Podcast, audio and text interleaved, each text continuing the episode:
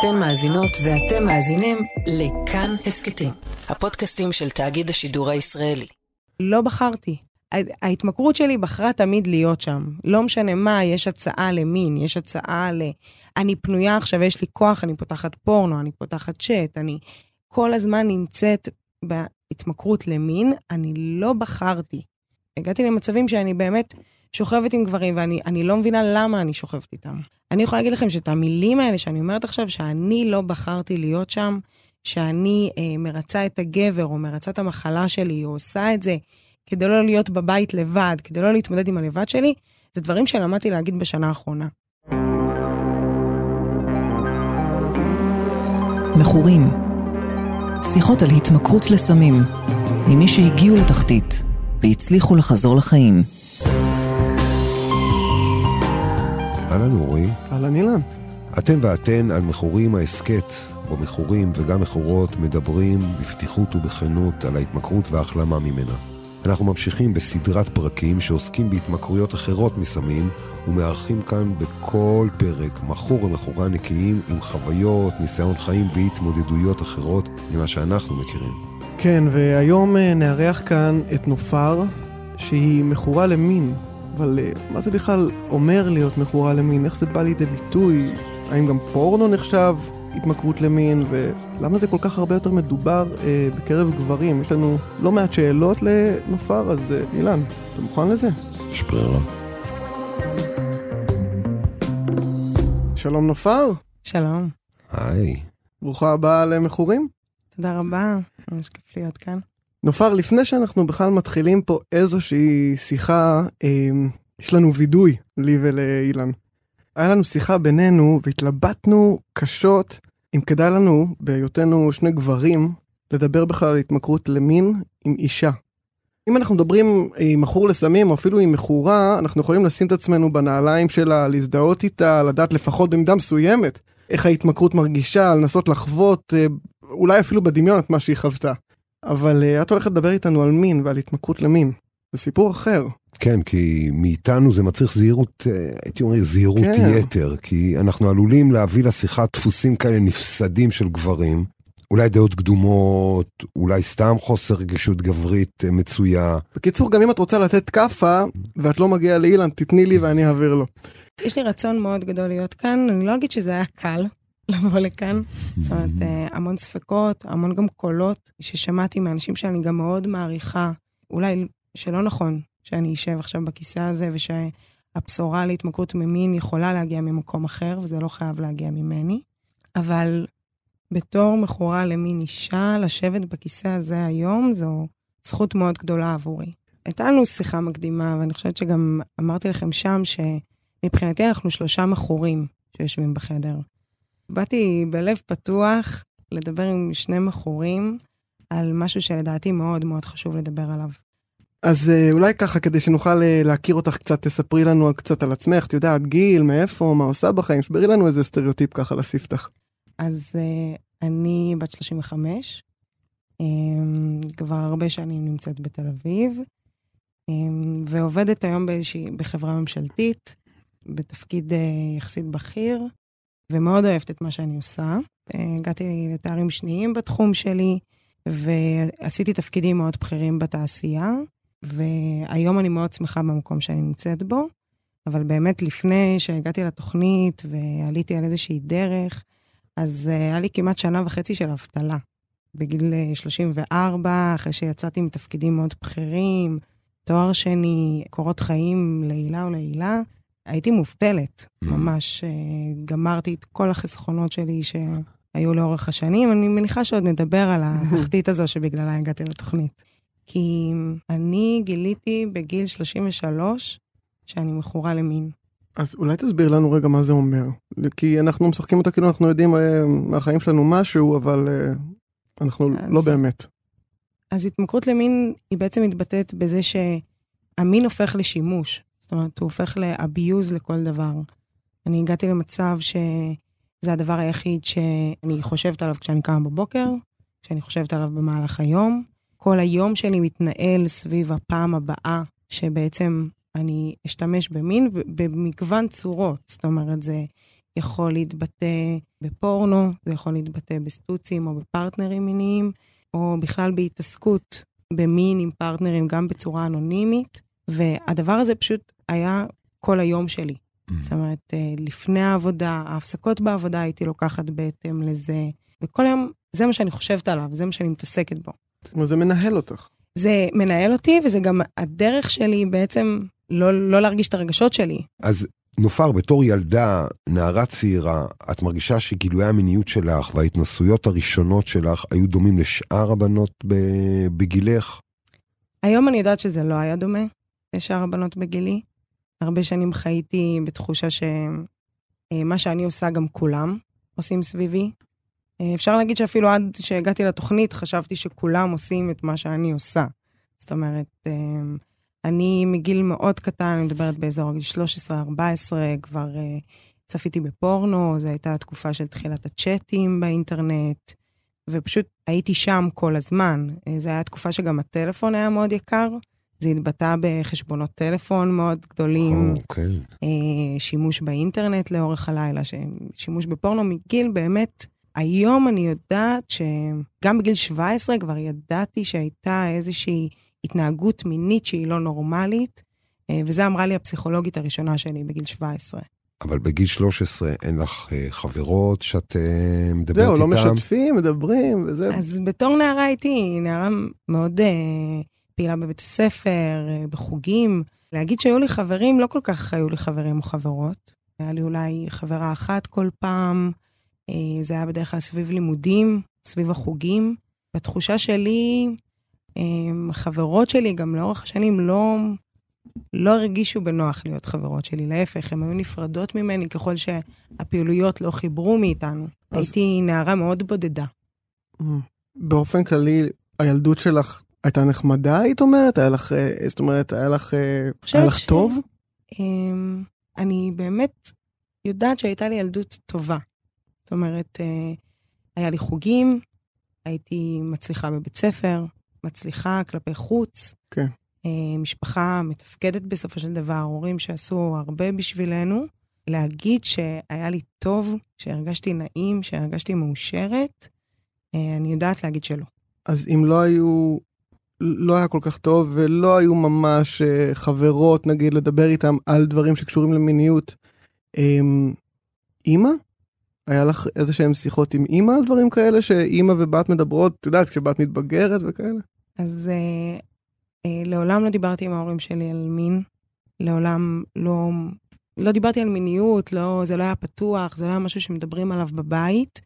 לצערי, כמובן. זאת אומרת, לא קיבלתי שום הנחיה או הדרכה בנושא הזה, והדרך היחידה שלי ללמוד מין הייתה דרך הגברים שבעצם הייתי מדברת איתם. ההתנסות היחידה שלי בחיים, אה, כמעט אה, עד היום. זאת אומרת, עד שהגעתי לתוכנית והתחלתי לדבר על מין. בצורה קצת אחרת, אבל לפני כן, רק עם הגברים שהיו בחיים שלי. זה, זה מעניין הדבר הזה, שאתה יודע, ב, ב, אנחנו בתור, אה, בתור בנים, בגילאים האלה הצעירים, 12, 13, 14, מדברים על זה כל הזמן, לא, אתם לא מדברים על שום דבר אחר. בהחלט. ואז יש לך לא מראה רציתי- כזאת. כן, לא רציתי, אתה יודע, כן. וואו. לא רציתי לצאת. כן, לא רציתי לצאת פח לגמרי, אבל uh, הראש מלא באמת בהורמונים, זה, זה הראש הנושא שלי שיחה. תמיד היה מלא בהורמונים. זאת אומרת, זה תמיד היה מה שעבר לי בראש. אבל, אבל זה לא היה נושא השיחה שלי, גם לא היה לי באמת חברות שיכולתי להגדיר אותן כחברות. ובאמת, אמרתי את זה גם קודם, אני, אני יודעת שגרמתי לחברות שסביבי להרגיש לא נעים סביב הפתיחות המינית שלי, או כן, איך זה ההתנהגות בא לידי המינית ביטוי? שלי. תסבירי. זה בא לידי ביטוי שחברות באמת בגילאי 17, 18, היו אומרות לי, אנחנו לא יכולות להיות לידך. כי את אנחנו- מביכה כן, אותם? כן, את מביכה אותנו, כי את הולכת עם כל אחד, כי אי אפשר להיות לידך, כי כל הזמן יש איזושהי התנהגות שהיא זולה. בהתחלה חברות עזבו אותי ולא הבנתי למה. עם הזמן הן גם היו פתוחות מספיק להגיד לי ולספר. הייתה סטיגמה מאוד קשה סביבי. באיזה גיל זה שגם- התחיל? ה- הסטיגמות התחילו בגילאי 17-18 וגם מאוד נשמרו, זאת אומרת, זה יש את מאוחר זה- יחסית. גם ההתבגרות, בסופו של דבר, ההתבגרות המינית שלי שהייתה ב, עם פרטנר אחד על אחד, הייתה בגיל 17. אני רוצה לשאול אותך פה שאלה, אני מקווה שהיא לא יוצאת, אה, זאת אומרת שזו לא, שאלה שלא, שהיא תצא לי כמו שצריך. ואם לא, את תגידי לי. אצל מכורים שואלים אה, מתי הייתה הפעם הראשונה שלך שהשתמשת.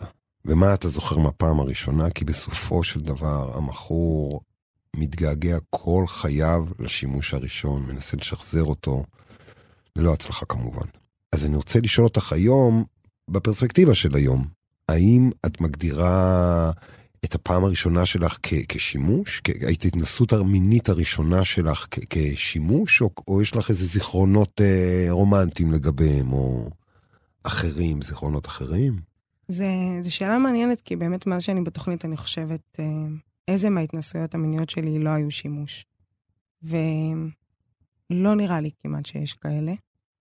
הפעם הראשונה שלי הייתה עם מישהו שבקושי הכרתי אותו, הוא לא היה בן זוג שלי, הוא לא היה חבר שלי. הגבולות היו מאוד מטושטשים, נתתי בו אמון מאוד מהר, ולא הערכתי. לא הערכתי לא, לא את האקט עצמו, לא את המיניות שלי, לא את עצמי, והדבר הזה פשוט נמשך שנים על גבי שנים. וזה לא, זה לא, זה לא פתאום שזה קורה בגיל 17, היה, היה שם הרבה שנים של התנסות מינית אה, באינטרנט, שבנתה את הסיטואציה הזאת שהגעתי לפעם הראשונה שלי. מה, סקסטינג כאילו?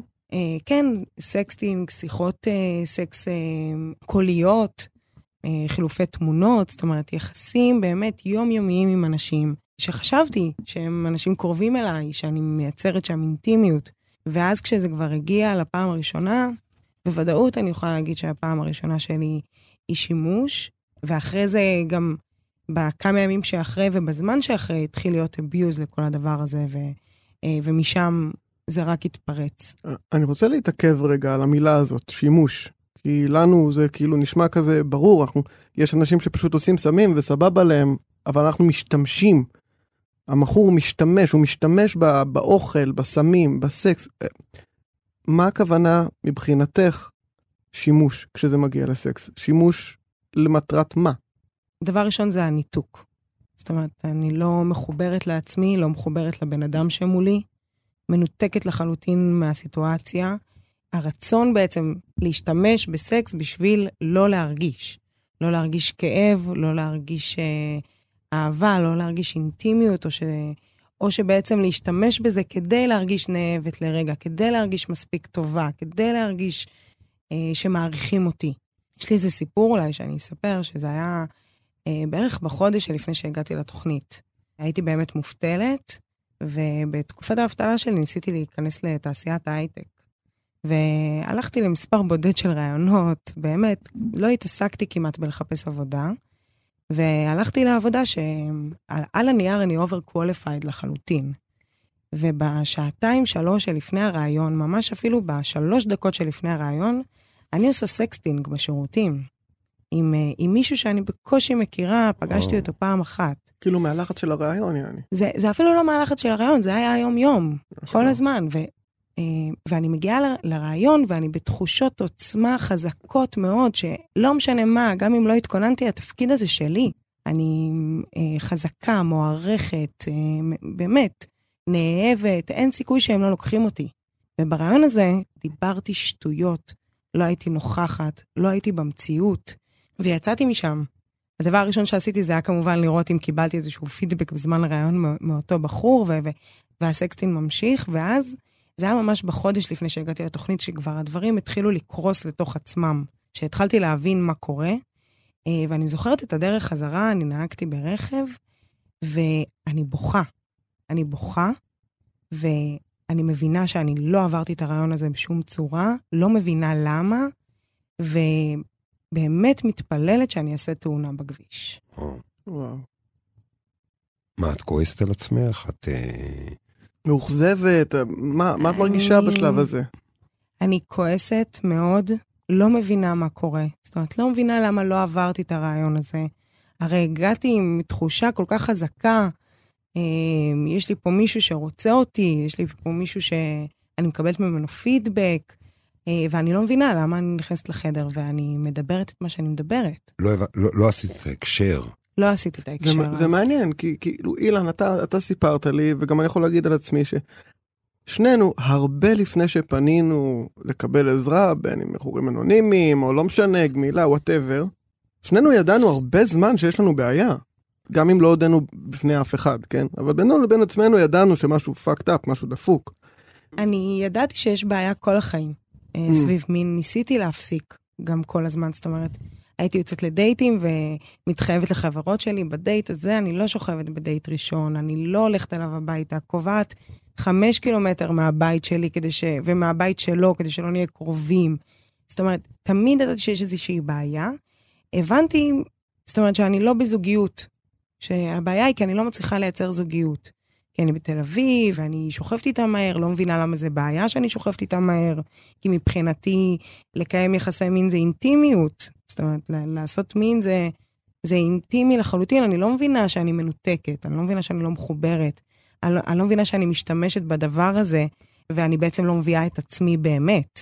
אה, אז זה תמיד התבטא אצלי סביב אם אני בזוגיות או לא בזוגיות. זאת אומרת, אם יש לי זוגיות, אז, אה, אז היו- אני בסדר. היו לך והיו לי מערכות- מערכות יחסים. מה, ארוכות יחסית? היה, הי- הייתה לי מערכת יחסים של אה, חמש שנים מאוד ארוכה, ואני וואו. מדברת איתכם על זמן שעקרונית, לא בגדתי, לא היו שימושים, לא... איך את מסבירה את איך זה? את מסבירה את זה? זה באמת מפתיע. אני- אומרים ש, שניסינו הרבה פעמים לבד, ו, והיו מקרים שזה הצליח. להפסיק, ניסינו להפסיק. כן, ניסינו להפסיק, כן, והיו פעמים שזה הצליח. חמש שנים זה ים זמן, מה זה? נכון, זה השריר, מה התפוצץ. שנקרא. מה זה שריר? זה התפוצץ כמו אש בשדה קוצים. באמת, ב- בשלושה שבועות של אה, חגיגה של ההתמכרות שלי, ולעזוב בן אדם אחרי חמש שנים. בת כמה את בשלב הזה? 25. את יכולה לתאר מה זה אומר? זה אומר ניתוק מוחלט, אני לא מבינה מה קורה, אני לא מבינה מי הייתי חמש שנים, ומי אני באותם שלושה שבועות של הטירוף הזה. מה זה הטירוף הזה? את הולכת, מה, טינדר? אה, בני... לא, טינדר, כאילו, מה קורה? צ'אטים, ריבוי פרטנרים, חוסר, המון, אה, חוסר יכולת להבין למה פתאום אני ב- בתשוקה כביכול, או ברצון כל כך גדול להיות עם גברים אחרים, כשאני בזוגיות חמש שנים והכל טוב. זאת אומרת, אני אוהבת את הבן אדם, המערכת יחסים טובה. גם מקיימים יחסי מין, זה לא שיש איזושהי בעיה. ופתאום איזה סוויץ', משהו קרה שם. שלושה שבועות של טירוף, שעברתי על כל הערכים שלי, באופן לא מוסרי, לא נעים, ממש מזלזלת בעצמי וגם ו- פוגעת- ובבן זוג שלי, גם ובסוף פוגעת גם פוגעת... באנשים? ו- אז, אז במקרה הזה פוגעת בו. אני יכולה להגיד שגם היה לי עוד מערכות יחסים לאורך השנים, קצרות, זאת אומרת שנה, חצי שנה. להגיד שפגעתי בגברים, אני יודעת להגיד שהיו גברים ש... מה שנקרא, כפיתי עליהם את המין, כי זה הדבר היחיד שאני רציתי. זה הדבר היחיד שדרכו הרגשתי אהבה. זאת אומרת, היו לי מערכות יחסים שאני יודעת להגיד שלא הייתה דרך אחרת לקבל אהבה במערכת יחסים, ולא האמנתי להם שהם אוהבים אותי, אלא אם הם היו שוכבים איתי. או אלא אם זה היה מתבטא במין. זה נורא מעניין, כי בדרך כלל נהוג לחשוב שזה קורה הפוך. זאת אומרת, בדרך כלל מי, מי שמרגיש ככה זו האישה. כי כן, ה... אני, אני יכולה להגיד שאני אני, אני עדיין בתחילת דרך, אז זאת אומרת, לא דיברתי עם אותם בני זוג לשעבר, Mm. לא עשיתי עדיין כפרה מולם, זאת אומרת, כן.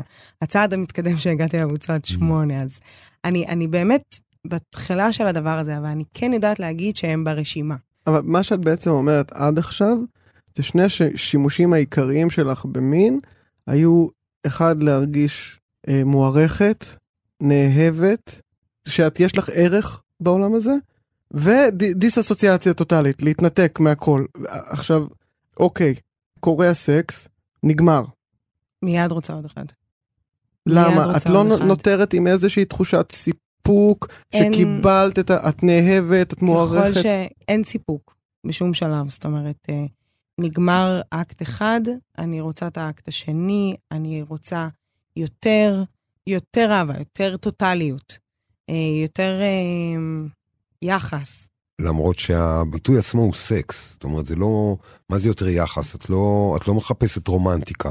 או שכן. כל הזמן מחפשת רומנטיקה. אה, כן, סליחה, כן. תקני אותי. אני, אני אישית, בהתמכרות שלי, אה, אנחנו קוראים לזה אובססיה רומנטית. אובססיה רומנטית, הרצון למערכות יחסים, ובסופו של דבר זה גם מגיע למערכות יחסים הרסניות. זאת אומרת, כל הזמן אני, אני רוצה מערכת יחסים, אני לא מבינה שאני לא מייצרת אינטימיות. אני לא בואי מבינה... נגדיר, בואי נגדיר רגע אינטימיות. קרבה בין אנשים שבאמת מכירים אחד את השני. מה, ב... זאת אומרת, מה, איך שמרגישים נוחות, שמדברים, שאני יודעת מי הבן אדם שנמצא מולי. אני... שיש אמפתיה. שיש אמפתיה, שמכירה, באמת מכירה את הבן אדם שמולי, ובחרתי בו. יודע מה? כן. ובחרתי בו. אבל לפי מה שאת אני, מתארת... אני לא בחרתי. Mm. אה, אף אז פעם. ההתמכרות שלך בחרה. ההתמכרות שלי בחרה תמיד להיות שם. לא משנה מה, יש הצעה למין, יש הצעה ל... אני פנויה עכשיו, יש לי כוח, אני פותחת פורנו, אני פותחת צ'אט, אני כל הזמן נמצאת בהתמכרות למין, אני לא בחרתי. לא בחרתי, הגעתי למצבים שאני באמת שוכבת עם גברים, ואני אני לא מבינה למה אני שוכבת איתם. את יודעת, לקראת היום אני, אני במקרה התקשרה אליי אימא שלי, וסיפרתי לה שאני הולך לעשות אה, שיחה כזאת.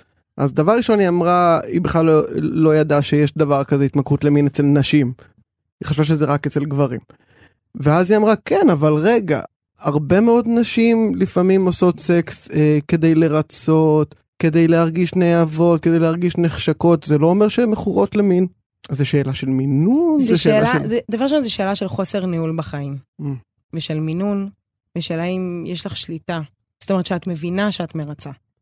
האם את מבינה שכרגע את, את עושה מין ואת לא בוחרת לעשות את המין, את עושה את זה מתוך ריצוי. אני יכולה להגיד לכם שאת המילים האלה שאני אומרת עכשיו, שאני לא בחרתי להיות שם, שאני אה, מרצה את הגבר או מרצה את המחלה שלי, או עושה את זה כדי לא, כדי לא להיות בבית לבד, כדי לא להתמודד עם הלבד שלי, זה דברים שלמדתי להגיד בשנה האחרונה. כן. זאת אומרת, לפני כן, מבחינתי, אני אוהבת את זה, זה הדבר היחיד שאני רוצה. כל הזדמנות כזו הזדמנות למערכת יחסים בריאה, מתפקדת, זאת אומרת, Mm. חיה באילוזיה לחלוטין אל מול איך בונים מערכת אז, יחסים. אז החידוד בעצם שאת אומרת זה שיש נשים שעושות במודע, לא בא להם סקס עכשיו, אבל הן כן רוצות לרצות את ה... להרגיש נחשקות, whatever, משהו, אבל... אבל הן במ- מבינות שלא טוב להן. אני זה כפייתי, זה- אין לי תחושה. בזמן השימושים, אה, ולפני שהגעתי לתוכנית, אין דבר כזה לא נעים. זאת אומרת, זה הדבר היחיד שאני רוצה ונמשכת לזה, ואני כל הזמן שם, ואני באמת לא בוחרת. היו המון אנשים שבדיעבד אני לא מבינה למה שכבתי איתם, אני לא מבינה למה הייתי שם. הגעתי למצב שכופים עליי בבית שלי מין, למרות שאני לא רוצה, ואני לא מצליחה להגיד לא. ואני יכולה להגיד שגם אחרי התוכנית, כשהיו לי נפילות, אז היו לי נפילות מאוד בודדות שהיו עם פרטנר. כאילו שאני עם פרטנר מיני. וכשזה קרה, היה לי כל כך רע, כי מה שאומרים, כשאתה מגיע לתוכנית, השימושים נהיים לא כיפים. נכון. ובאמת, זה נהיה כל כך רע ואני לא יכולה להפסיק. ואני חושבת שמשהו שלמדתי בשנה הזאת, שאני בתוכנית ומהנפילות שהיו לי, את, את התחושה הזו שרע, שלא נעים, שלא כיף, שאני לא בחרתי להיות שם. וזה משהו שאני ממש חדש, שאני לומדת. Mm. זאת אומרת, את לא מחפשת ליהנות. את לא לא? מחפשת לא ליהנות. באנו ליהנות. לא באנו ליהנות. לא, לא, לא מחפשת ליהנות, סקס הוא לא הנאה, הוא צורך, הוא צורך יומיומי. אה, זה ברמה של אם היום נגמר, בלי סקס, בלי שום דבר, אני לא מבינה למה היום הזה היה שווה משהו. תקשיבי, זה נשמע לי מתיש. זה מתיש, אני יכולה להגיד לכם שאני לא ישנתי שנים. שנים לא ישנתי. הייתי קמה בבוקר לעבודה ועבדתי, זאת אומרת, הייתי בסופו של דבר מתפקדת. אה, אה, היה לי מגיל קטן, גם מה, מהנערות הזו שתיארתי, היה לי שתי דמויות, דמות מאוד מאוד מוצלחת, מצטיינת, שלומדת, שעושה תארים, שעובדת, ובלילה הייתי פשוט אדם אחר לגמרי. תגידי, נופר, קרה לך שההתמכרות שלך למין הכניס אותך למצבים שסיכנו אותך? כן, המון. אמ, אני חושבת שמההתחלה, דבר ראשון, זה מצבי סיכון. זאת אומרת, עצם זה שבגיל 13 דיברתי עם גברים באינטרנט, זה מצב סיכון. לגמרי. Mm. מההתחלה, כשהתחלתי לשכב, כבר התחלתי לשכב עם גברים שאני לאו דווקא מכירה, ועם הזמן זה, זה החמיר והחמיר. זאת אומרת, הגעתי לסיטואציות ש... שאני נמצאת עם אנשים שאני לא יודעת מי הם, כבר בגיל 17, זאת אומרת, זה הוביל אותי. לפגיעה מינית. סיטואציה שהיום אני יודעת להגיד שהיא פגיעה מינית שעברתי. שוב, ההתמכרות הייתה שם תמיד, וזה, וזו זו בדיוק. התשובה לשאלה, זה הביא אותי למצבי קיצון יותר ויותר, שבגיל 17 היה שם אירוע שאני היום יודעת להגיד שלא בחרתי בו, לא רציתי בו. אני הבנתי רק 12 שנה אחרי שבעצם זו הייתה פגיעה מינית, אבל כשלי זה קרה בגיל 17, היה לי שם איזשהו סוויץ', שאין מצב שאני לא בחרתי את הסיטואציה המינית הזו. גם אני אלא מניח להפך, שנורא אני קל... לה- רוצה אותה. זהו, נורא קל אני להאשים את אותה. עצמך כשאת מכירה את הצורך המ- המופרז נכון. שלך. כי ידעתי שאני, זאת אומרת, זה לא סתם שהגעתי לחדר עם סיטואציה כזו, ועם גבר כזה, ועם, ועם עוד גבר, ו, והייתה שם סיטואציה מאוד לא בריאה מינית, אז הדרך שלי לצאת מהדבר הזה, זה היה, אני בחרתי. לקחת את, בעצם את האשמה על עצמך. להפך, אני שולטת בסיטואציה. זאת אומרת, מאותו רגע אמרתי, זה מה שאני רוצה. זה גם הגיע למצב שהייתי מספרת על הסיטואציה הזו לגברים ששכבתי איתם, ולהגיד, זה מה שאני אוהבת, זה מה שאני רוצה. אני, אני רוצה abuse, אני רוצה אה, מצבים כאלה, מסכנים כאלה ואחרים. מה יש דברים פה- שהם רף, שהם מסוכנים, שהם... דברים שהם מסוכנים, אחרי כמה שנים כבר נכנסתי לסצנת ה-BDSM ועולמות השליטה, ונכנסתי לסיטואציות מאוד מסוכנות ו- ומסיבות אה, מין מרובות משתתפים וכן הלאה, והדברים האלה, אני, אני אמרתי לעצמי, אני רוצה להיות שם. הדבר הזה השתנה כשהבנתי שזה פגיעה מינית, זה היה אה, בטיפול עם פסיכולוגית, שהיא הפסיכולוגית שלי עד היום. כמעט שנתיים בתוך הטיפול, היה אירוע אונס מאוד מתוקשר במדינה, שעלה לכותרות ובעצם העלה לי איזשהו טריגר סביב הדבר הזה. ודיברתי על זה עם הפסיכולוגית שלי, ואז היא אמרה לי, יכול להיות שאת לא באמת רצית את זה, בואי נדבר רגע. ואז כשאני משחזרת את האירוע, אני לא זוכרת ממנו הרבה. אני לא יודעת להגיד מי היה שם, מה היה שם. ומבינה שפשוט אותה נערה בת 17 שקרה לה האירוע הזה, זו הנערה שדרכה אני רואה מין כל החיים שלי. Mm. ופשוט האופן שבו אני עושה מין, זה היה האופן שבו הייתה הפגיעה המינית שלי. את ממש אה, מדברת פה על נושא של להשתמש במין גם כדי להשיג שליטה, להרגיש שליטה, להרגיש שאת שולטת, לאו דווקא שולטת ברמת אפילו ה-BDSM או ה... ה- אלא כן, באיזושהי... שולטת בחיים שלי, זאת אומרת, כן. אה, אני, אותי לא מטרידים, Mm. בי לא פוגעים. אני לא מישהי ש... שגם אם היא שוכבת עם מישהי שהיא לא רוצה, אני לא נמצאת בסיטואציה שאני לא רוצה, אני כל הזמן בוחרת ואני כל הזמן שם. את יודעת, לפחות מניסיון אישי אני יכול אה, לומר שחלק גדול בשימוש הפעיל שלי הוקדש להסתרה. כי הייתי מכור מתפקד. אקסקלוסיבי. כן, כמו שאת מספרת, הייתי... הייתי בחורה מאוד מתפקדת. גם אני הייתי כן. מכור מאוד מתפקד, מה שנקרא, מביא את הלחם, מוריד את הפח, כן. מאוד מתפקד. אז אמ, על מכור לסמים, בסופו של דבר, אפשר לראות שהוא מכור. ומישהו מכור לאוכל, לפעמים, לא תמיד גם, יש מצב לראות. כן, שהם מכורים. כן. מה, מה קורה עם העניין הזה של איך ההכחשה או ההסתרה, ההסתרה, הייתי אומר, מתבטאת אצל מישהו שהוא מכור למין? אז החברים שלי כבר לאורך השנים נהיו לי חברים, נהיו לי חברויות, זאת אומרת, יצרתי לעצמי איזושהי קהילה פה בתל אביב, וחברות וחברים שלי לא יודעים מה, מה אני עושה. להפך, כאילו, כשחברה שומעת שאני שוכבת בדייט ראשון, היא אומרת לי, לא, מה הבעיה לא לעשות את זה? זאת אומרת, היא לא מבינה כמה זה חמור. זאת אומרת שאני... גם כמה הקושי שלך לא לעשות את גם זה. כמה הקושי שלי לא לעשות את זה, גם uh, הייתי נגיד uh, עוזבת את החברים שלי מוקדם יותר, כדי שכבר בדרך הביתה יהיה לי איזשהו כיוון באפליקציות, להבין מה אני הולכת לעשות כשאני לבד. זאת אומרת, הייתי ממש נפרדת מהם, הם לא, הם לא היו יודעות מה אני עושה בלילה, כמה אני לא ישנה, למה אני לא נפגשת איתם, למה אני לא נפגשת עם משפחה.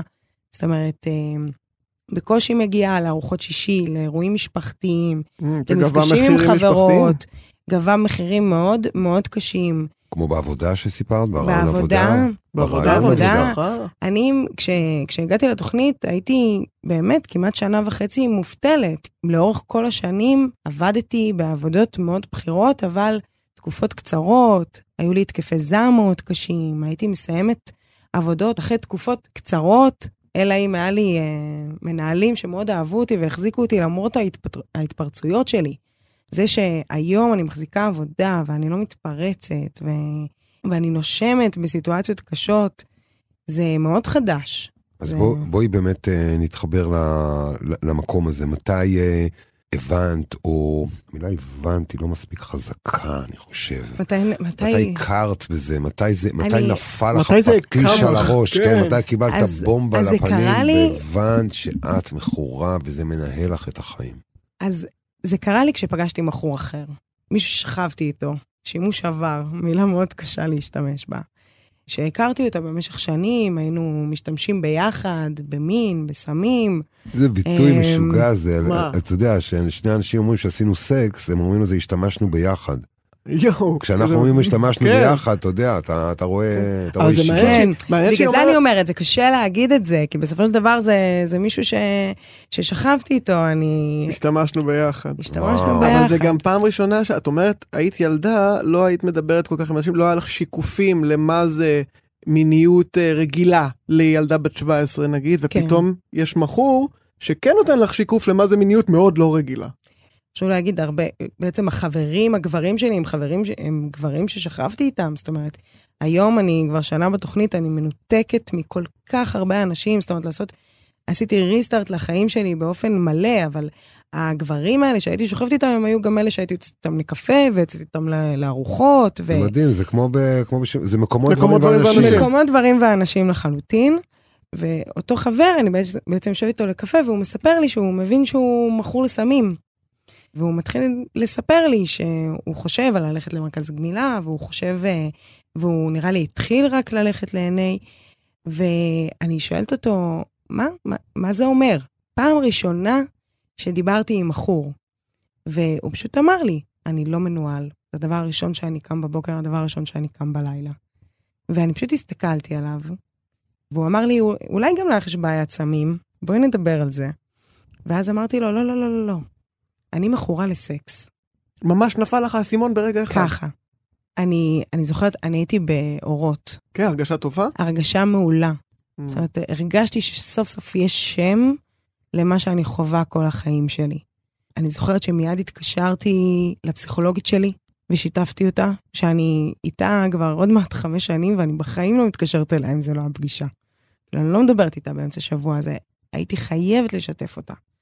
והתקשרתי לחברה טובה שהיא עובדת סוציאלית, ועדכנתי גם אותה, ופשוט רציתי לספר לכל העולם, מצאתי, זה מדהים, כי זה אל מול מה שדיברנו לפני דקה, אל מול ההסתרה וההכחשה, פתאום זה- כששמעת, פתאום את מגלה כי- ומספרת. כי את לא כי את לא אשמה. סוף סוף זה, סוף סוף יש שם לבעיה, אני כן. יודעת מה קורה איתי, אני יודעת למה זה קורה. בשאלון הזה שכתוב על הדף, כשאתה בודק האם אתה מכור למין, כל השאלות אני עונה כן. כאילו הגעתי למצב, אומרים, אם אתה עונה על שלוש שאלות מתוך ה-12, תגיע. הגעתי הכל. כן, אני הגעתי למצב הכי חמור של? השאלון. זה 760 פסיכומטרי ב-SAA. כאילו אנחנו צוחקים מצד אחד, מצד שני תחשוב, כאילו את מסמנת משהו שבא ואומר לך גברת יש לך בעיה חמורה מאוד ובמקום להיות מבואסת את מבסוטה עד הגג. אני מבסוטה, אני רק מחכה ליום שאני אגיע לקבוצה. אני כבר מבינה את ההתפוררות בחיים קרה שלי. כבר שיש דבר כזה קבוצות כאילו באינטרנט. כן, כבר, כבר הבנתי שיש, לקח זמן. סיפרת לנו שאת נמצאת לפעמים בקבוצה, שזה SAA, נכון? Sex כן. Addicts Anonymous, שהיא שונה מ-SA, ואנחנו תכף נדבר על, ה- על ההבדלים. אבל שהגעת לקבוצה של SAA, ו- ואת נמצאת עם 30 גברים. נכון. בואי תספרי לנו קצת על העניין הזה, על החוויה הזאת. היום אני כבר שנה בקבוצות. קבוצת הבית שלי היא קבוצה של 30 גברים ואני, שזו הקבוצה שאני הולכת אליה כל שבוע. אני חייבת להגיד שהתחושות בהתחלה היו אה, לא נעימות כי השפה הייתה יותר בוטה, כי אין הרבה נשים בקבוצות, כמעט ולא היה. הביטחון, זאת אומרת, אני, מרחב.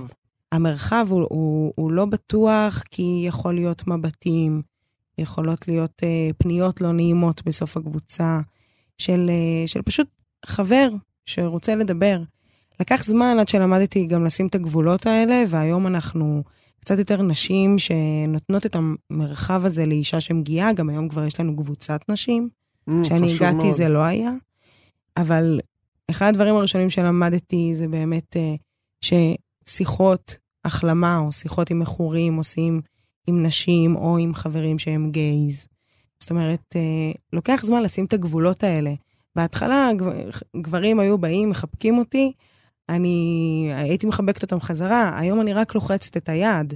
זאת אומרת, אה, לפעמים אני באה לקבוצות של עיני, וכשמתחבקים בסוף ועושים את תפילת השלווה, זה מאוד, אה, זה מאוד מוזר לי. זה דבר שבחברותא שלנו אנחנו לא עושים כדי לכבד את המרחב האישי אחד של השני. את הביטחון האישי הזה, את המרחק הזה. תגידי, אבל אנחנו לקראת השיחה איתך, גם שוחחנו עם כמה מכורים, גברים למין. ובין הדברים שעלו אצל, אני חושב, רובם, זה שימוש במין בתשלום. Mm-hmm. עכשיו, אני מנסה לדמיין איך יושבת אה, בחורה עם 30 גברים שמדברים הכי מלוכלך, ומדברים על, אה, על, על אה, הלכנו עם אה, זונה וכל מיני כזה, ואת רוצה לשתף את שעל, את שעל הלב שלך. את מרגישה בנוח לעשות את זה? ביום הראשון שלי בקבוצה, אה, התחלתי אותה כשיש רק בנים בחדר, אחרי זה הגיעה אישה, והזדהיתי עם כל אחד בחדר. עם הגברים. עם הגברים. מדהים. עד היום, כל גבר שמדבר בקבוצה, הוא מדבר אותי, בלשון זכר. מדבר אותי גם אם השימוש שלו היה להשתמש בשירותי מין בתשלום, משהו שאני לא התנסיתי בו. גם אם השימוש שלו הוא, הוא שונה ממני בסופו של דבר. אבל אני מזדהה והוא מדבר אותי מילה במילה, את הבושה, את האשמה, את הרצון להיות נאהב, את הרצון שיראו אותך, את הדרך להשתמש בגוף שלך, לעשות, אה, להפוך את עצמך לאובייקט מיני. אני הפכתי את עצמי במשך שנים לאובייקט מיני. כאילו אתה החומר. אני, בש... אני החומר, לגמרי.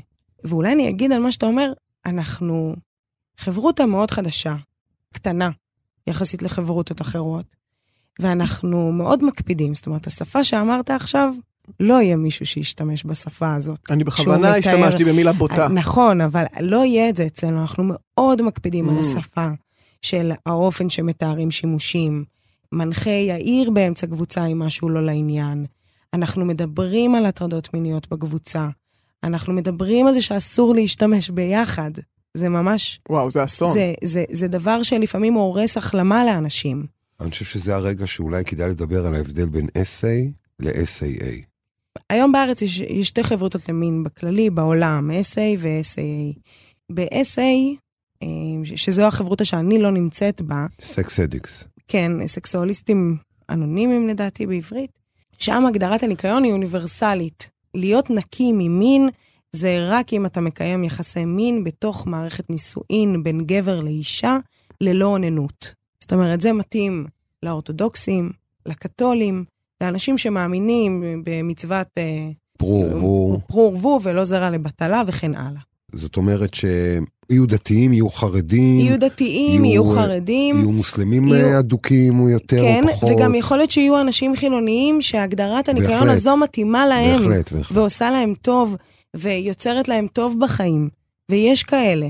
אני הגעתי ל-SAA, שהיא חברותה, מכורים למין אנונימיים, אה, חברותה שהגדרת הניקיון היא אינדיבידואלית לכל אחד. אנחנו עובדים על פי שיטת המעגלים, זאת אומרת, כל אחד עם החונך שלו מגדיר מעגל פנימי. או החונכת, מן הסתם. החונך או החונכת, מה זה, מה זה כן. מעגל? מה זה מעגל? מעגל זה פשוט דף שאנחנו כותבים, אנחנו קוראים לזה מעגל פנימי, מעגל אמצעי, מעגל חיצוני. ואנחנו מכניסים למעגל הפנימי את כל מה שגורם לנו בושה, אשמה, לחוסר ניהול בחיים. זאת אומרת, לי במעגל פנימי יש את מה שדיברתי איתכם, האסטוצים, פורנו, כמעט לכולנו יש פורנו במעגל פנימי. לא ראיתי פורנו כבר שנה מהיום הראשון שלי בתוכנית, אסירת תודה על הדבר הזה. אחד השינויים הכי גדולים בחיים שלי. אה, ובמעגל הפנימי הזה יש את כל הדברים שגורמים לי לבושה ואשמה, וזה גם מתחדד עם הזמן. זאת אומרת, אני אה, בתחילת התוכנית שלי בחודש הראשון, לא חשבתי שסטוצים זה בעיה. עד שעשיתי סטוץ פעם ראשונה והבנתי את הניתוק הזה שדיברתי איתכם עליו. לקח לי זמן להבין את זה. זה ממש משל למערה, זה כאילו פתאום אה, היה לך איזושהי הערה. כי זה התמכרות קריטית, זה התמכרות, בסופו של דבר... פתאום הצלחת לראות את הדברים שעשית כל כך הרבה שנים, פתאום הצלחת לראות אותם באור אחר ולהבין אותם לחלוטין אחרת. כן, אני לגמרי מבינה אותם אחרת. זה התמכרות קריטית, כי כולנו רוצים לעשות מין. לכולנו יש חשק למין. כן. אה, כולנו רוצים לקיים מיניות. אז השאלה היא, איך עושים את זה? מה זה בריא? מיניות במ... בריאה. מיניות בריאה. אז במעגל הפנימי יש לנו את כל מה שאנחנו גורם לנו לבושה, לאשמה, לחוסר ניהול. בהכ- ש- בהכרח שזה, בהקשר שזה האגב ושם, מה שנקרא. אה, נגעת נסעת. נגעת נסעת. הזה. אבל בתוך המעגל הפנימי זה בהכרח דברים שקשורים למין, או שיכול להיות דברים שגורמים לי בושה, אה, זה גם... אה, לא, שלא קשורים למין? זה גם יכול להיות אה, לבישה פרובוקטיבית, אוקיי? זה כן קשור למין. אוקיי, אז זה זה, קשור, זה קשור בסדר. למין, כן, אבל זה... מיניות, בוא זה- נאמר. כן. מין ומיניות. מין ומיניות, כן. במעגל האמצעי, זה דברים שמקדמים אותי למעגל הפנימי. זאת אומרת, לי במעגל אמצעי יש פלרטטנות. אני מעצם היותי מכורה למין, ושמין היה הדרך שבה תקשרתי עם אנשים כל חיי, אני, ברגע שאני מפלרטטת, אני יודעת שהדרך להגיע למעגל פנימי הוא מאוד קל. כן. הייתה לי עבודה, לפני בערך חצי שנה, בתחילת העבודה שלי בתוכנית, שבבניין היה קיוסק. והבעלים של הקיוסק היה מישהו מאוד פלרטטן, שהתחיל איתי מהיום הראשון שנכנסתי לקיוסק. ואני, אסור היה לי להיכנס לקיוסק. מקומות טובים לאנשים. לגמרי. ו- וזה כי אני מפלרטטת, אני נכנסת לשם ומפלרטטת איתו. זה משהו שאנחנו, זה במעגל האמצעי, סרטים, שירים, אה, סרטונים, אה, זה דברים שפשוט אסור לנו, אם אנחנו נוגעים בהם, אנחנו צריכים להיות מאוד ערניים. טריגרים. טריגרים. ובמעגל החיצוני יש את כל מה שאנחנו רוצים, ושם אנחנו מכניסים מיניות בריאה. שזה יכול להיות מיניות במערכת יחסים, זה יכול להיות אוננות בצורה מחוברת. זה משהו שבסופו של דבר אנחנו מעודדים שכל אחד יגלה את המיניות הבריאה שלו. זה לוקח זמן, זה לוקח המון זמן, אבל עבודת המעגלים הזו, זה איזושהי יכולת להתחיל ולפרק את ההתנהגויות האלה ל- לשם. דיברת על זה שבגיל צעיר, בגיל ילדות, זה לא משהו שדיברו עליו בבית. מהמם. על מיניות. ו- והיית לבד עם הדבר הזה. היום את נמצאת בגיל אחר, בתקופה אחרת, את כבר לא... את כבר לא ילדה, מה שנקרא. ראית דבר או שתיים, גם ההורים שלך כנראה, ברור להם שראית דבר או שתיים. ועם זאת, את יכולה לדבר עם אימא שלך היום, להגיד לה, תשמעי אימא, יש לי בעיה, אני מטפלת בה. אמ, אני יודעת שההורים שלי תמיד ידעו על הבעיה. זאת אומרת, הם ידעו שיש בעיה שסובבת סביב מין, אם זה חשבונות טלפון מנופחים, כשבמהלך היום אני לא מדברת בטלפון. זאת אומרת, היה איזשהו עניין, ניסיון התאבדות בגיל 17, אה, שההורים ידעו עליו. רגע, שנייה, רגע. מה... לא יודעת, נפתח את זה? כן, על הרקע הזה, כאילו, מה... לא, זה, זה נשמע שזה הביא אותך לדד אנד כן. כבר בגיל 17. זה, אני ידעתי שיש בעיה עם מין מגיל מאוד קטן, ואמרתי את זה בהתחלה, המטפלת הראשונה שלי הביאה אותי לפסיכיאטרית שתיתן לי כדורים לדיכוי חשק מיני. אז זה, זה כן היה, זאת אומרת, ההורים ידעו, זה היה... כן. זה על השולחן. זה היה על השולחן, אני יודעת שהם לא ידעו איך להתמודד עם זה. בטח זה לווה בהמון בושה גם. זה לווה בהמון בושה, זה לווה בהמון אשמה, זה לווה בחוסר יכולת להבין בכלל מה קורה.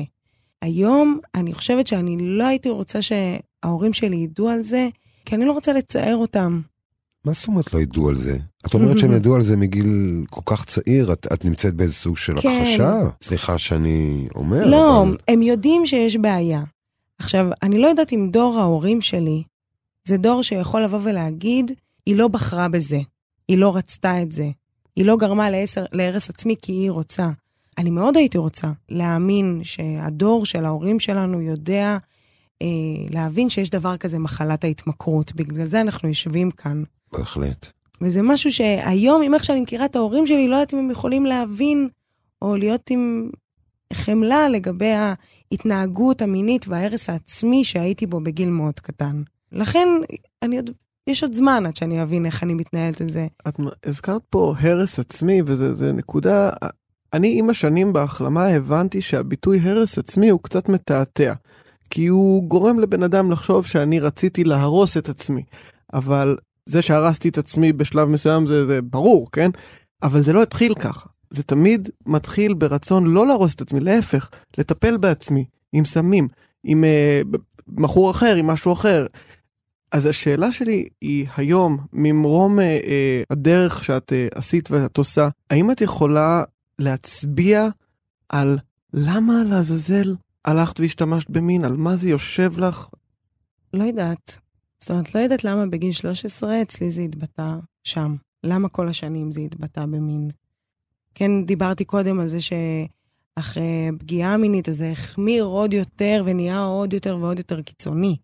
אנחנו יושבים פה לסמים ולאלכוהול, אני לא מכורה. אני יכולה להגיד לא לכוס השנייה ולכוס השלישית, ואני יכולה... גם שם היו לי איזה שהן תחתיות עם אלכוהול, אבל זה תמיד התבטא כי רציתי שהמין יהיה יותר קיצוני, וה... זאת אומרת, הכל היה סביב זה. אני לא יודעת למה, אולי השתיקה בבית, אולי זה שלא היה שיח סביב זה. אני באמת לא יודעת, אני כן יודעת שאני מכורה. מהרגע הראשון שלי בחדרים, קיבלתי תשובה. זו הייתה הפעם היחידה שהצלחתי להפסיק. הפעם היחידה שהצלחתי להפסיק. שהצלחתי להוריד את ה... למחוק את האפליקציות ולא לחזור אליהן. יש ענן ורוד? הרבה. ענן ורוד, אני רק אסביר למי שזה, זה, זה ההרגשה הזאת, בדרך כלל אומרים שמי שמתנקה פעם ראשונה, הוא נכנס למצב של ענן ורוד, הוא כל כך מבסוט על החיים, הוא פתאום מתחיל להרגיש את כל מה שהוא הדחיק ולא הרגיש, שהרבה פעמים זה מתבטא בהרגשה נהדרת לאיזה תקופה מסוימת. אז דבר ראשון, גם יש את התקופה של הגמילה, אוקיי? בואו נדבר על גמילה ממין. בואי. זה מלווה בסיוטים מאוד מאוד קשים. וואו. זאת אומרת, בשלושה שבועות, בחודש הראשונים שלי, שהפסקתי, הפסקתי להשתמש במין כדי לדכא את הרגשות שלי, והתמודדתי עם עצמי לבד בבית. אז דבר ראשון, באמת כאב עצום, בכי לתוך הלילה, שוטטות בתוך הבית, ברחובות, מאוד מאוד מאוד קשה. והלילות, סיוטים שאני לא יודעת מאיפה המוח שלי בכלל אה, הביא את, רעי... את רעיונות המין האלה לתוך הסיוטים. אחרי נפילות, הדבר הכי מפחיד זה הסיוטים שאחרי. ממש. אז קודם יש את הגמילה הזאת, שלוקח זמן לעבור אותה. כאב פיזי, באמת. ממש כאב- קריז. כן, קריז, שוב, קטונתי, אני לא יודעת מה זה התנקות מסמים ומאלכוהול, אבל אני יודעת שאני חוויתי קריז מאוד קשה, אני יושבת בבית עצבנית, קשה לי. הדרך היחידה שלי שהרגעתי את עצמי כל החיים, זה היה לאונן, זה היה לפגוש מישהו. ואחרי זה מגיעות מתנות. היכולת להסתכל במראה, היכולת להיות רגועה, שלווה. פתאום ש, שבאות סיטואציות ואני יכולה להבין שאני לא רוצה. זה מישהו שאני לא רוצה עכשיו להיות איתו בקשר, שאני לא רוצה לדבר איתו. אני בשנה הראשונה שלי הייתי מקבלת הודעה כל שבוע. כל שבוע, לפעמים ארבע הודעות ביום. מה זה, מה- ש- מגברים? מגברים, מגברי עבר, מגברים מהעבר. מהדילרים. כן, כן, רק שכאן הם, הם מאוד פושרים, הם, הם רוצים. הם, תקופות של חגים, אנשים מתעוררים, אנשים בודדים. אני הייתי מקבלת המון שיחות, המון הודעות. אה, היום כמעט כולם חסומים בכל המדיות האפשריות. יש מדיות שאני בכלל לא שם. זה ממש לעשות ניקיון. ממש. ניקיון טוטאלי של דברים שהם יומיומיים. אז, אז פתאום באות המתנות של, וואי, אני יכולה להגיד למישהו לא. אני יכולה לראות הודעה לא מכבדת ולחסום אותו. אפילו לא להסביר. לא חייבת לאף אחד הסבר, את אומרת. לא חייבת לאף אחד הסבר. אני חושב שהתחושה שאת מתארת היא תחושה שרוב המכורים מרגישים אותה בהתחלה והיא ממש ממסטלת והיא נקראת חופש. כן, החופש כן. לבחור. חופש ענק, לבחור. חופש לבחור, חופש להיות לבד, להרגיש ש, שהדירה שלי היא בית, היא לא רק דירה לשימושים. ולא כל הזמן לחפש, לא כל הזמן לרצות את הדבר הבא, כל הזמן להיות ב- ב- בסטרס על מה יהיה עוד שעה, מה יקרה, האם אני אקבל את הדבר הזה, האם הוא יבוא, האם זה, האם, זה האם אני אהיה לבד ואני אצליח. מדהים כמה ההזדהות היא כמעט טוטאלית, מבחינתי. פשוט סם אחר. בנימה אופטימית זו, בנימה אופטימית זו, נאמר לך תודה ענקית, איזה אומץ. תודה לכם. תודה רבה נופר, אני ממש כל כך מקווה שהבשורה, המסר ש- שהעברת פה פשוט ינסה הלאה ויביא בעיקר נשים כן, שלא שיביאו מזהות, אנשים, כן, לא, לא מזהות אולי שזאת הבעיה שיושבת בבסיס החיים שלהם, יביאו אותם לתוכנית ולמצוא פתרון. ואת תחכי כן. להם שם. אני מחכה, כולנו, אנחנו נשים שמחכות, קבוצת נשים שמכבדת, חברותה שמאוד מכבדת. ובאמת יש המון החלמה גם עם זה שהקבוצות הן קבוצות מעורבות. היכולת להסתכל על גבר לא כאובייקט, ושהם מסתכלים עלינו לא כאובייקט. יש שם המון החלמה בדרך. מרגש. וואו, תודה רבה, נופר. תודה. תודה רבה לכם. שומע אורי, התמכרות למין, לפחות אצלי, למרות השיחה שקיימנו, עדיין יושבת במקום מסוים שונה מהתמכרויות אחרות. מאיזו בחינה? זה עדיין יושב במקום של מבוכה, זה עדיין יושב במקום שאני לא מספיק פתוח לדבר על זה, כמו שנופר דיברה על זה. הרבה יותר קל יהיה לי לדבר עם הבנות שלי על uh, התנהגויות לא הולמות עם סמים, מאשר התנהגויות לא הולמות עם סקס. אתה מבין? ברור. אתה יודע, לסמים, כשאתה אומר, אני מכור נקי לסמים, זה מגיע גם עם כזה דאווין מסוים. הרואין שיק. הרואין שיק, או, או בוויד יש את התרבות של להיות סטלן שחלק אוהבים, ו- ויש את זה בסרטים וזה, אבל אין שום דבר מגניב בלהיות אישה שנשלטת על ידי אה, אה, התמכרות שלה למין. אין שום דבר, זה עוד יותר קשה, וזה מאוד מסביר במידה מסוימת את ה... למה היא לא הבינה עד גיל כל כך מאוחר, שזה ממש אה, אה, התמכרות. ואתה יודע, היא יכלה לעשות פה שיחה, מה זה טיר ג'רקר כזאת, אה, סוחטת דמעות בכוח כזה, ואני מאוד מאוד מעריך את האופן שבו היא פשוט עשתה drill down, נכנסה לעובי הקורה של משהו שמעט מאוד אנשים מחוץ כנראה לחברותא שלה ומי שסובלים מזה בפועל, מכירים, כולל אותנו. אתה יודע, דיברנו על זה במהלך, ה, במהלך הרעיון, שהיא בעצם הפכה להיות החומר. מישהו מכור למין הופך להיות החומר. אנחנו, בתור מכורים לסמים, יכולים לזרוק את החומר לפח. היא לא יכולה לזרוק את עצמה לפח. וטוב שהיא לא זרקה את עצמה לפח. אז זה סוג של גם ברכה וקללה. כאילו, אצלנו זה, זה ברכה כי לעשות קאט טוטאלי זה תכלס יותר קל מלמנן. כל מכור יודע שעכשיו להתחיל לעשות, כמו שהיא הסבירה, מעגלים, ומה כן אה, אצלי אה, בעייתי ומה לא אצלי בעייתי, בואו, זה כאב ראש. אנחנו, אתה לא נוגע בסמים, אתה לא נוגע באלכוהול, גמרנו. מצד שני, היא לוקחת את, ה, את הדבר הזה שפגע בה כל כך, את המיניות, ויכולה להתמיר אותו להיות משהו שלראשונה בחיים שלה הוא משהו חיובי וטוב. אנחנו לא יכולים לעשות את זה עם סמים. הלך עלינו. הלך עלינו. האזנתם והאזנתן להסכת מכורים. המפיק שלנו ניר גורלי, עורכת אותנו דניאל מאורר, ואת התחקיר עשתה עדן דוידוב. אפשר ואף רצוי להאזין לכל הפרקים שלנו תוך יומיים, בלי לאכול ובלי לשתות, בספוטיפיי, אפל, באפליקציה או באתר של כאן, ובכל מקום בו אתם רגילים להאזין לפודקאסטים. לגמרי, ואנא דרגו את מכורים בפלטפורמות השונות, ושתפו את מי שההסכת שלנו יכול ועשוי לעניין אותו או אותה, אולי אפילו לעזור, אם בא לכם.